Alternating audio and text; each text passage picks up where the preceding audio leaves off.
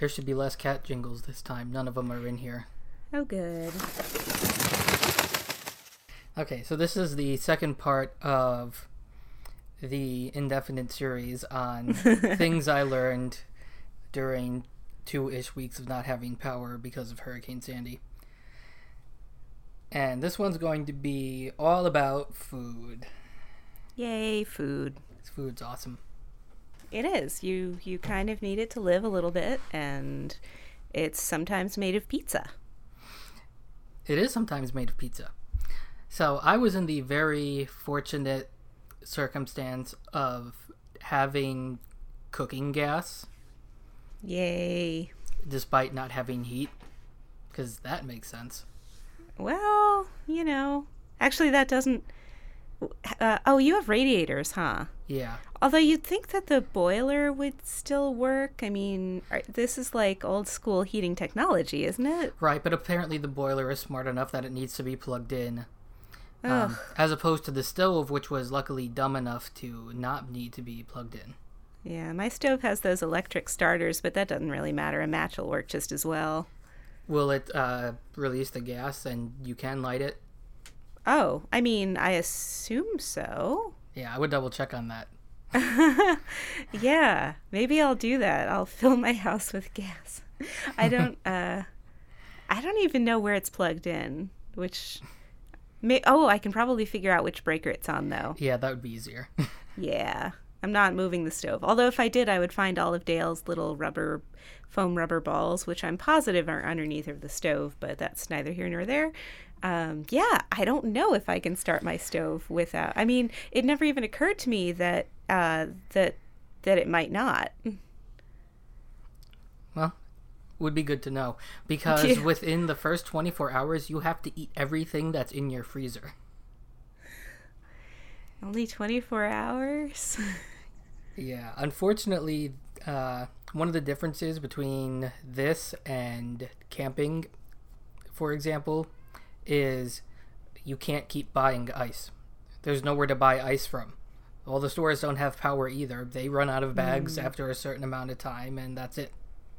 That's bad. So you can't keep your food, you know, remotely frozen, even if the temperatures are dropping because they hurricane season they tend to stay just above freezing.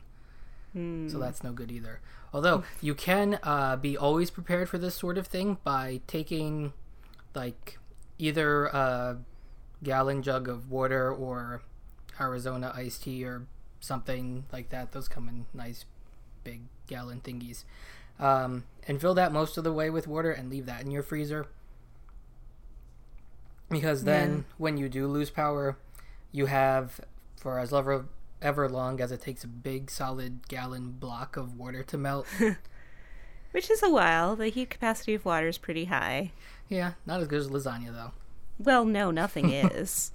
um, and uh, I actually have in my freezer, I have very little food. Like, if you saw my refrigerator, you'd be certain that I was a college student, um, except there's less beer than you might expect. But uh, in my freezer, there's actually the um, the bowl from my ice cream maker, which will serve a sort of similar function by being a big frozen thing. Yeah, Other than that, though, there's no food.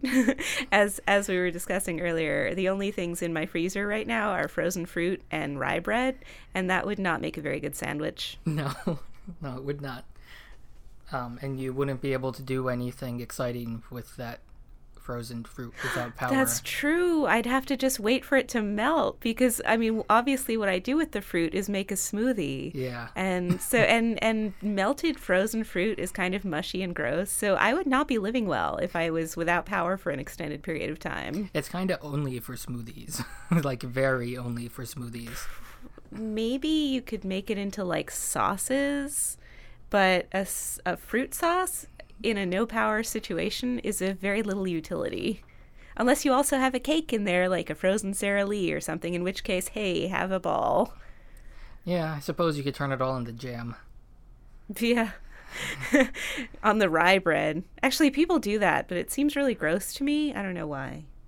I think making sugary things is a lot of difficult cleanup. It just sounds like it would be. You're making sticky. How are you ever going to get that pot's ruined? yeah, pretty much. Um, although, I mean, it's not necessarily a bad option because jam will keep for a while. So, you know, That's that's know. a good point. Um, similarly, you can also eke out some more time by taking your things that need to be frozen and cooking them into things that need to be refrigerated. You can get like maybe an extra day out of it as your freezer Yum. progressively gets warmer and warmer. so basically, I spent that first day cooking all the miscellaneous meats uh, yum. including uh, you know, I, I remember most vividly there being cheesesteak, but I'm sure there were other things. Emergency cheesesteak. Well, yeah, because that's one of the meats you buy frozen. Yeah, totally. So, so there was cheesesteak, and it had to be made and eaten. Yeah. Oh, darn. Um, now the 24 hour thing is mostly because of the grocery store model in the US where most of your food comes from an average of 1500 miles away. That's pretty far. So by the time it gets to you, it is ready to go bad. That's why Yeah. it was given to you frozen in the first place in many cases. Yeah. Um, there's been a lot of people arguing over that number, uh, claiming it misrepresents things because, you know, it sounds like a ridiculously big number. It's half the size of the country. Um, of course, that's why it is accurate because Yep. you're averaging in full trips from California to the East Coast, which are 3,000 miles, with shorter trips like Wisconsin to Illinois. Right. Or like your local corn in New Jersey. Yeah, we do have local corn. That's good. And tomatoes. Yeah, supposedly your tomatoes are the best, but I hate tomatoes, so that is completely lost on me. Um, Apparently, this one brand of tomato sauce that's made out of New Jersey tomatoes is processed in Pennsylvania. why don't they make it in New Jersey? I mean, okay, so Pennsylvania's right there, right across the Delaware, but it seems like, I mean, there's plenty of factory space in New Jersey. Just repurpose an old pharmaceutical plant or something. See, that's the thing. There are no manufacturing jobs left in New Jersey. There are farm jobs left, but all the factories are just leaning towers of asbestos. Oh, are they? Well, Yeah, it's very Well, they were- depressing to drive through many of these areas. giant Superfund sites. Yeah. I mean, if they're in. So if you drive up the, you know, the turnpike or the parkway, actually, you can take your pick. Um, you'll see the oil related things, all the refineries. That's why New Jersey gas is mysteriously cheap. Yeah. And then you'll see a bunch of brick buildings that are missing pieces of roof with trees trying to go through them. Hmm. Like, there's just this part of New Jersey that just stopped in 1940. Yeah, we had one of those in Hightstown actually. We had a haunted carpet mill, which was across the street from a haunted house. I think people lived in the haunted house, but I can't imagine how or why. But they did. Um, There's there's a lot of abandoned things in New Jersey. There's a lot of abandoned things everywhere. But True. Um, food takes these ridiculously long trips because there's just no local food production anymore. Everything is the biggest possible monoculture. right. so it can be done efficiently with as many robots as possible and shipped around the nation at a mean distance of 1500 miles and throughout all those different steps in shipping it has touched all the necessary gross things for it to spoil as soon as your as soon as your freezer turns off There's poop all o- all over the place. yeah that's pretty much the problem It's all coated in poop. yep and you know anything that's processed has actual rats in it not just the poop there's right. rats in it Naturally. Nice and rats. ground up and all tasty. And you can see why they do that. I mean, that's really the only way to feed the number of people we have at the scale that we feed people and make us also very, very fat. But it's uh, extra unfortunate when we have to live like it's, you know, party like it's 1899. And um, that's actually up for debate how necessary it is for us to do that. I mean, it is a known thing that you do get lower yields if you farm organic. Um, but we've only been factory farming for a little under a hundred years, and we're not sure if the soil's just ready to give up, and then we'll have another dust bowl, and then there'll be no grain, and every, everyone will starve.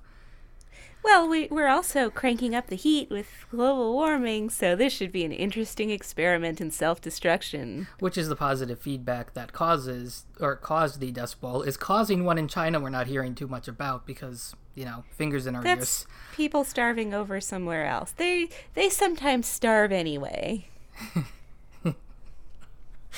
Yeah.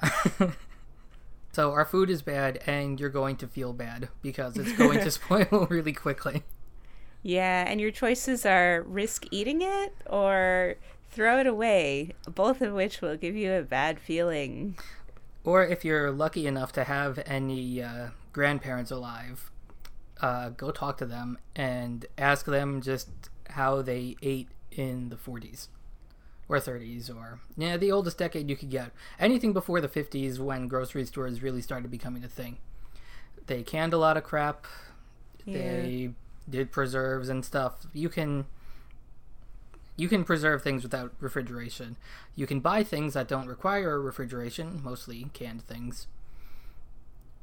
Right, like the whole icebox thing always kind of weirded me out, like on Little House on the Prairie, because it's like so there's just a big block of ice in there, like what happens when that melts? Well, you get some more. Well, where does that come from? Well, it comes from a lake, and they harvest it in the winter, and I'm like, it sounds terrible.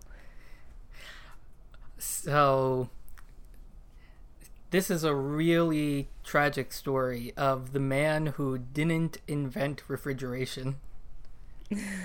so this doctor in the south, um, I think, it was working on treating um, one of the mosquito-borne illnesses, not the one that's incurable, the one that you just need to uh, survive and not uh, diarrhea yourself to death through. so uh, basically, the patients for that just need to keep cool. So importing ice from the north at all times of year was just prohib- prohibitively expensive, even by train. So he made the world's first um, cooler based off of the principle of compression. And, you know, the compressor is the piece in your air conditioner or freezer that makes things actually cold. Right. Uh, it wasn't Freon based, obviously, back then. Right. so, so he makes it, treats his patients, they survive. Um, takes his idea to investors in New York City, where ice is affordable year round, mm. and they're not interested. Right. It's what is the anecdote about Henry Ford? If he'd asked, people would have said they want a faster horse. Exactly. Yeah. It's exactly that. We like to, or I like to talk to about Sandy a lot because I had to deal with that. But the crazier storm might have been Irene because that somehow hit Vermont. Oh wow. Yeah, like That's it, weird. it did like a lot of damage in Vermont, and it would have been more if you know there was actually a population to speak of in Vermont. Right. It took out some uh, century-old covered bridges though, and that kind of, that's kind of Yeah, that that's is sad. sad. um, but they're landlocked. Right. That's so you really don't expect that sort of thing uh, yeah, in, a, it, in a landlocked place. right. It it took a very uh, sparsely populated path from um, New York City ish, and somehow just went inland. Weird. it, it was a crazy storm that just doesn't make any sense. but Not- we've sort of created this environment for these storms at the same time as we've made ourselves more reliant than ever on you know modern conveniences. So we've really set ourselves up for a pretty big fall. Right. The house that uh, that did the best during the aftermath of the storm was my grandparents because they have that giant southern facing window with the huge overhang, so they get all the possible sunlight. Greenhouses itself in there, and that same room also has a fireplace in it. Nice. So you can, you know, get heat from non-electrical sources, and you can also use that fire to simultaneously cook with. Well, theoretically, I can Yeah. I can probably make hot, um, and I do know academically a little bit about how to build a fire. In fact, it's kind of funny.